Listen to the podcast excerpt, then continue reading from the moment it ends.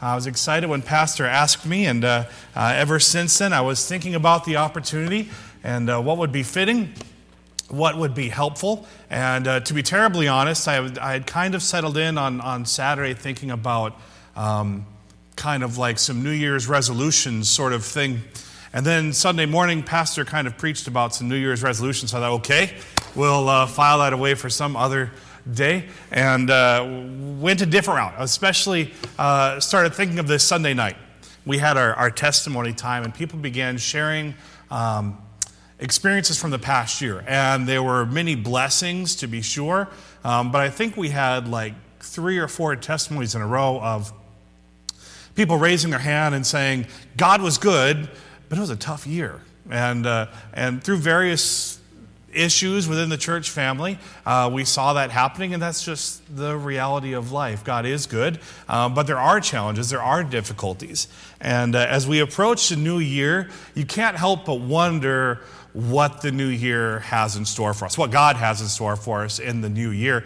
We just don't know. We kind of wonder what what good things might happen this year, what difficult turns might the year take. Um, you know, it's the same thing um, I go through each year. I know the other teachers do uh, at the beginning of a new school year, right? You think back to previous years and the students you had that were such a, a blessing and encouragement to you, and then the students who you had to encourage often, uh, whatever it might be, uh, and you wonder what the next year is going to hold in store for you. You, you just don't know. Uh, now, praise God, we can know uh, that, that along with whatever difficulties might come, there will be blessings, there will be joys, and, uh, and we'll have God with us. Um, but that's always something you kind of uh, kind of wonder about. It's easy to get concerned. It's easy to worry what is going to be there. What task is God going to call me to do? Will I be able to meet the task? I, I just, I just don't know. And I don't know about you, but me personally, you could ask Emily. Um, when I know something's coming up, I don't know exactly what, what is, it drives me nuts. If somebody says, for instance, hey, Chris, I'd like to have a meeting with you sometime, uh, let's do it next week. The whole next week in the back of my mind, I'm thinking, okay, it could be a good meeting, it could be a great blessing time, or they could be really upset about something. Uh, we just we just don't know. Okay, um, so uh, tonight I thought we would look at a few examples from God's words of of people uh, or of groups who were given big tasks. They knew there were big things ahead of them, um, but they didn't know all the details. They didn't know how it all worked out. Uh, and we're going to look at um, the tasks they were given and how in the world they were supposed to accomplish them and, uh, and see what God did through them. Uh, so, as we get started, let's turn to Joshua. Joshua is a, uh, an interesting character in the Bible as, as Moses led the people out of Israel, uh, led them uh, in their 40 years of wilderness wanderings, led them right up to the edge of the promised land, and then God called them home, and, and, and Joshua was now supposed to take control. Um, so let's read about. Um, well, let's think about, before we read, let me just think for a second about this task ahead of him, right? The task Joshua had been given was to lead the Israelites into the promised land, and that, that brought a whole bunch of problems. First off, just from thinking back on the life of Moses, we see the Israelites weren't the best followers always. I mean, they were kind of like us, right? Um, as Isaiah puts it, uh, each of us have gone astray, have gone our own way, right? Um, uh, obviously, paraphrasing, but they're not really good at always following as they ought. They want to go their own way, they want to do things their own way. They're very prone to, to complaining and, and griping when things don't seem to be going well. And this is the group that somehow Joshua is supposed to lead into this new land. If that wasn't hard enough, this new land that he's leading people into is filled with powerful nations. Um, as we look a little bit back in Israel's history, we see just 40 years earlier, they were there and they were ready. God had brought them out of Egypt, had brought them to the promised land. They were ready to take this land. It was going to be great. But let's just make sure we know what we're doing. We're going to send in 12 spies. And it, well, it's not 12. 12 spies. I don't have that many fingers. We're going to send in 12 spies and get their report. And of course, we all know the story. Um, if you know the song we sing in CC Club, we sing 10 were bad and 2 were good, right? Most of the spies gave this terrible report of, well, yeah, the land is spectacular. It's wonderful, this land that God has promised us, but there's no way we can take it. The enemy is too strong. The cities are too big. The walls are too sturdy. There's no way that we can take this city. And uh, of course, because, or this, this region, I should say. And because of their lack of faith, they had to go wander in the wilderness for 40 years until almost that entire generation died off. And, uh, and now they here are, are back again. And uh, there's no reason to think, as we read the scripture, that these people have gotten any weaker. Um, uh, they're still strong, powerful nations, and he's got to lead these group of people in there. And if that's not enough, you think of who was before him was Moses. You ever have that situation where, like, um, maybe it's in school, right? You're supposed to, to present a, a project or something, and you're sitting there in your seat waiting your turn, and the kid before you goes, and they go, and they go, and they do so well. And you're like, oh, I'm next. There's no way I can live up to this, this bar, this standard that's been set. I can't do it. Well, imagine how Joshua felt, right? Uh, Moses performed all these miracles in Egypt through God's power to bring them out of Egypt, right? Uh, he led them faithfully through the wilderness for 40 years. He saw the glory of God when he was given the Ten Commandments and delivered them to the people. I mean, he did a fantastic job, right? And Israel is going to look back at him as this, this great hero of the Exodus. And now here comes Joshua. What's he going to do? What a daunting terrifying task that would be, I would think, uh, to our flesh and to our own, our own thinking. Um, now, that brings us to the passage we're going to look at here in Joshua. All right, Joshua chapter 1. And uh, we're going to read the first nine verses. The first nine verses of Joshua chapter 1. It says, Now, after the death of Moses, the servant of the Lord, it came to pass that the Lord spake unto Joshua, the son of Nun, Moses' minister, saying, Moses, my servant, is dead. Now therefore arise, go over this Jordan, thou and all this people, unto the land which I do give to them, even to the children of Israel. Every place the sole of your foot shall tread upon, that have I given unto you, as I said unto Moses, from the wilderness and this Lebanon, even unto the great river, the river Euphrates, all the land of the Hittites, and going, uh, excuse me, and unto the great sea toward the going down of the sun shall be your coast. There shall not any man be able to stand before thee all the days of thy life. As I was with Moses, so I will be with thee. I will not fail thee, nor forsake thee. Be strong and of a good courage, for unto this people shalt thou divide for an inheritance the land which I swear unto their fathers to give them. Only be thou strong and very courageous, that thou mayest observe to do according to all the law which Moses my servant commanded thee. Turn not from it to the right hand or to the left, that thou mayest prosper whithersoever thou goest. This book of the law shall not depart out of thy mouth, but thou shalt meditate therein day or day and night, that thou mayest observe to do according to all that is written therein. For then thou shalt make thy way prosperous, and then thou shalt have good success. Have I not commanded thee, be strong and of a good courage? Be not afraid, neither be thou dismayed, for the Lord thy God is with thee whithersoever thou goest. God here gives Joshua two promises, if we were to boil it down. Two promises. One conditional, one unconditional. Let's look at the unconditional one first. The unconditional one was God promised Joshua, You're going to have success. I'm going to be with you. Be courageous. Don't be afraid. I told you I'm going to give you this land. I'm going to give you this land. Be courageous. Go and claim it. Okay, there is no, no condition here. This is God fulfilling his promise to Israel. He says, I'm going to do it. Okay? And, and what a blessing that is as we face challenges that sometimes we have those absolute promises. Um, but Joshua is also given this, um, I guess we could say, conditional promise. Um, one thing that God promises to do for him in response to a certain action by, uh, by Joshua, excuse me. And uh, that's there in verse 8.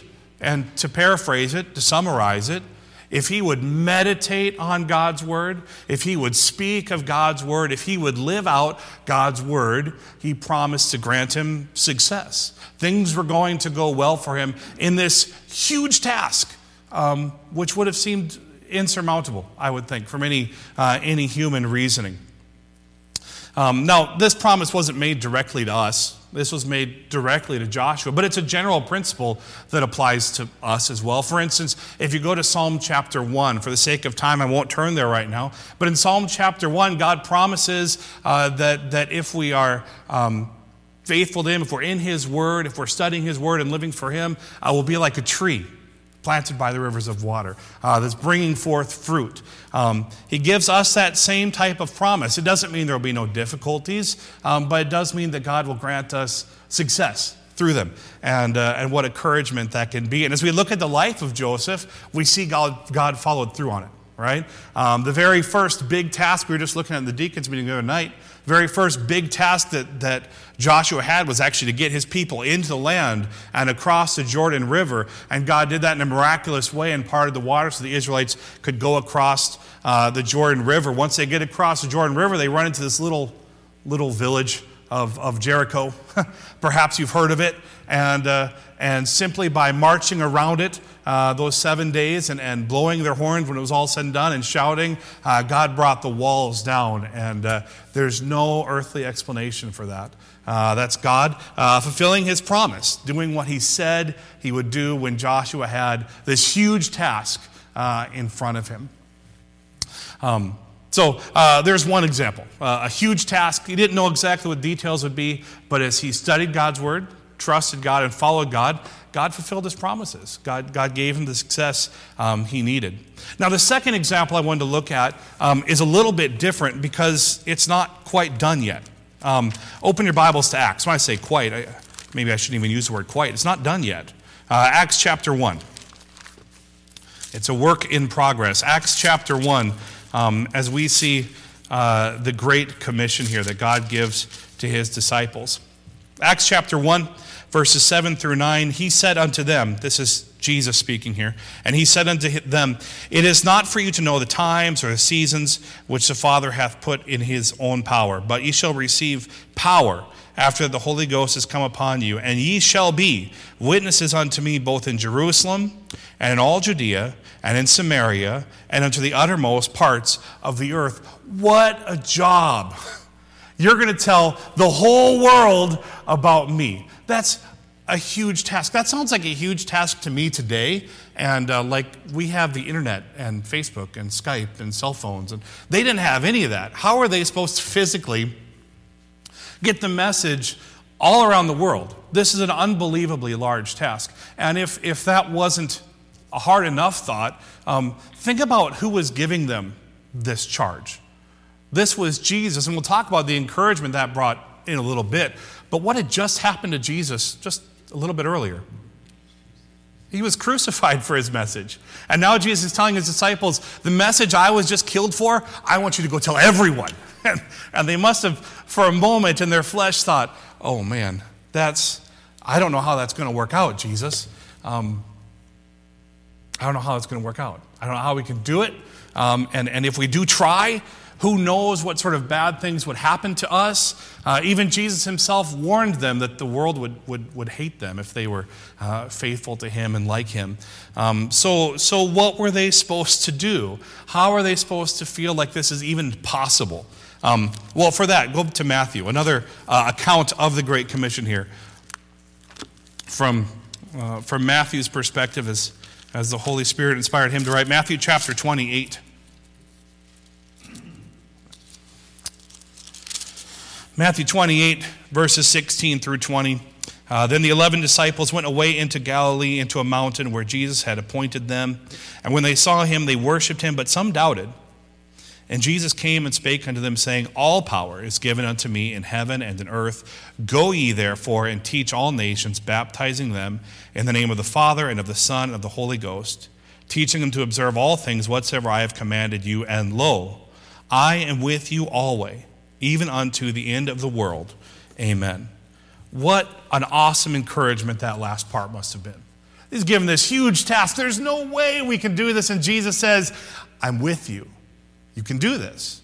I'm with you always, no matter what. And, and remember, when, when they heard Jesus see this, I, say this, excuse me, I'm sure they remembered visions of, of Jesus feeding thousands with just a little bit of food. of Jesus saying, This one always floors me when I think about this miracle of Jesus standing up on a rocking boat and saying, Peace, be still, and it stopped. It didn't just stop raining, like the waves stopped, and that doesn't happen. Um, that shouldn't, we can't explain that. Um, so, as Jesus said, I am with you. I'm sure that brought them uh, great uh, encouragement. And as I said, this task isn't done today um, by any means, um, but it's amazing to think about what God has done. I found a video, I'm going to ask Daniel to play it here in a second. I found a video um, that I thought was really encouraging. It shows um, a graphic uh, uh, showing the gospel expanding over the earth and, and kind of a timeline of how that's happened. And obviously, when you see a part that's shaded in white, I believe it is, which is supposed to represent the gospel, it obviously doesn't mean everyone in that region is saved. It just means the gospel has impact there. And uh, I thought it was really neat to see uh, kind of an overview timeline of the last couple thousand years uh, how God has spread the gospel. So, Daniel, if you'd start that for us. So I thought it was interesting. And uh, obviously, it doesn't show details. And obviously, we still have a lot of work to do, even though there's a lot of white uh, on that screen. Um, but I just wanted to show it just to show the success that God has given in the task that was so monumental. And uh, we can trust Him to also finish the job. And, uh, you know, we could, we could spend all night looking at examples. I had written in here David and Goliath, and, and uh, David trusting God with that uh, impossible task. Um, Daniel's faithfulness in the exile, and we could work our way through Hebrews 11 and see examples over and over again of, of people trusting God uh, with a difficult task. But all of these examples uh, have something in common, the ones that we studied in detail, anyways. Um, the thing we have in common is, is God promising to be with his people and enabling them to accomplish this task as difficult as it might seem. And uh, the temptation, of course, is to think, well, that's great, but that was a couple thousand years ago. What about today? And uh, praise God, we have the same God today. Uh, James chapter 1 verses 16 and 17. You don't need to turn there, you're welcome to. James chapter 1, 16 and 17 uh, is where, uh, where we, we read uh, in verse 17 that uh, uh, with God, with the Father of lights, as he's described as here, there is no variableness, neither shadow of turning. He doesn't change. Uh, 2,000 years ago, uh, he was the exact same God he was today. The power he had to give. Um, to give to uh, Joshua, to give to his disciples, uh, he has that same power today. Um, you know, another verse along the same lines is found in Romans, and I always think this is just such a neat thought. Romans chapter 8, such a encouraging verse, uh, verses, verses 31 and 32. Uh, what shall we say? What sh- excuse me? What shall we then say to these things? If God be for us, who can be against us? He that spared not his own son, but delivered him up for us all, how shall he not with him also freely give us all things? Uh, what an awesome thought in verse 31. If God's on our side, who cares who's on the other side? Who can be against us? We have, we have nothing to fear, nothing to worry about as we have the God of Joshua, the disciples, and all eternity uh, on our side. So as we enter the new year, I can all but guarantee that everyone in this room will receive some great blessings and that everyone in this room will probably experience some sort of challenges, some sort of difficulties. We don't know exactly what's in store for us, uh, but praise God, we know that He is good he is faithful, and uh, as we spend time in His Word, as He instructed Joshua to do, as we, as we study it, as we live it out, uh, we can trust His blessing in our lives uh, going forward. So let's pray. Heavenly Father, we thank you so much for your Word, and we thank you for your promises. Uh, Lord, that uh, we can trust in them even though we don't know what tomorrow brings, uh, that we know that the God of eternity is faithful and true and is for us. And uh, Lord, we thank you for that encouragement and that confidence that we can have. And uh, Lord, as we face the new year with whatever uh, blessings and thrills and challenges and difficulties it may hold, uh, may we live faithfully for you uh, throughout it all, Lord. We pray these things in Jesus' name. Amen.